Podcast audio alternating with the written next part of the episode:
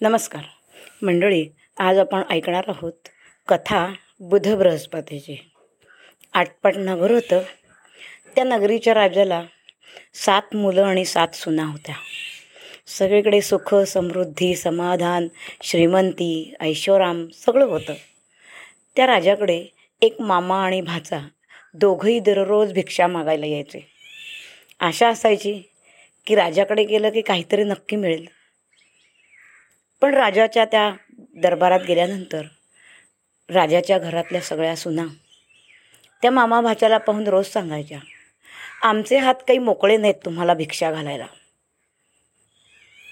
तेव्हा मामा आणि भाचे विनमुख अंतकरणाने परत जायचे. असं रोज चालायचं आणि होता होता वास्तू म्हणते तथास्तो तसं. खरोखर त्या राजाचं सगळं वैभव निघून गेलं आणि त्या सुनांचे हात खरंच रिकामे झाले. एके दिवशी राजाची जी धाकटी सून होती ती अशीच विनमुख बसली होती आणि मामा भाचे रोजच्याप्रमाणे भिक्षा मागायला आले. बाकीच्या साही जणींनी तोच स्वर लावला आमच्याकडे आता काही नाही आमचे हात मोकळे आहेत. धाकट्या सुनेला जरा ते खूपच मनाला लागलं. ती त्या मामा भाज्यांकडे गेली. आणि मामा भाज्यांना म्हणाली आमचं चुकलंच. जेव्हा आमच्याकडे होतं तेव्हा आम्ही तुम्हाला विनमुख पाठवलं. तेव्हा दिलं नाही. आणि त्याचेच परिणाम म्हणून की काय? आता आमच्याकडे खरंच काही राहिलं नाही. काय करावं कळत नाही.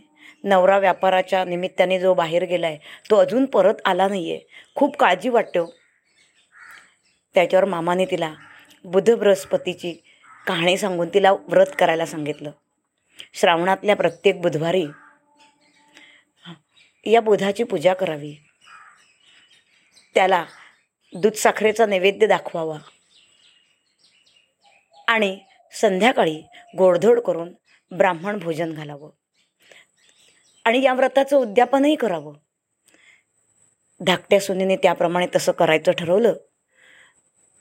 बाकीच्या साहीजणी तिला खूप हिणवू लागल्या हसायला लागल्या टोचून बोलायला लागल्या. पण हिने मात्र तो वसा कायम चालू ठेवला. आणि इकडे काय झालं? तिचा नवरा जो व्यापाराच्या निमित्ताने बाहेर गेला होता पण काहीच करता आलं नाही. म्हणून दुसऱ्या नगरीतून असा फिरत फिरत असताना नेमका त्याच नगरीचा राजा मृत पावला. आणि त्या राजाच्या नियमाप्रमाणे ताबडतोब दुसऱ्या एखादा राजाला वारस म्हणून गादीवर बसवून त्याचा राज्याभिषेक करायचा. आता कोणाला बरं राज्याभिषेक करावा? अशा विवंचनेमध्ये असताना तिथल्या रीतिरिवाजाप्रमाणे त्यांनी हत्तीणीच्या गळ्यामध्ये एक हार घातला. सोंडेमध्ये हार दिला आणि तो हार जी ज्याच्या गळ्यात घालेल तोच या राजाचा अधिकारी म्हणून त्याचा राज्याभिषेक होईल.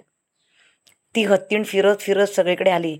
आणि नेमके तिने या राजाच्या मुलाच्या गळ्यामध्ये हार घातला.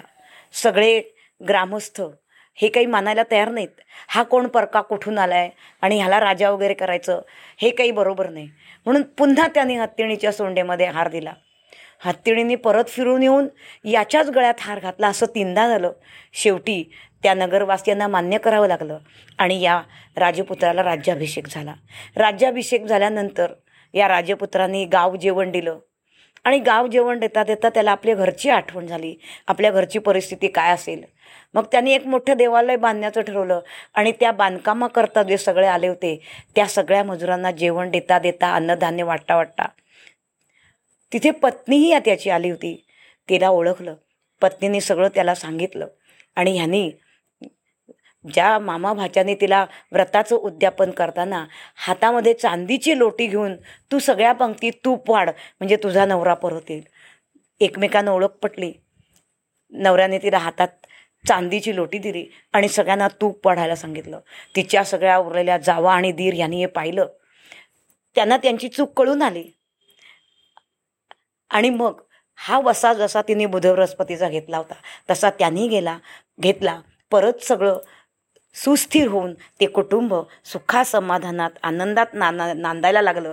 ही बुधबृहस्पतीची कृपा होती. या बुधाचा आणि भगवान श्रीकृष्णाचा घनिष्ठ संबंध आहे. म्हणून ज्या घरात भगवान श्रीकृष्णाचं नामस्मरण होतं तिथे बुध बृहस्पती अनुकूल असतात आपल्याला उपकारक असतात कृपाशील असतात. अशी ही साठा उत्तराची कहाणी पाचा उत्तरी सुफळ संपूर्ण. धन्यवाद.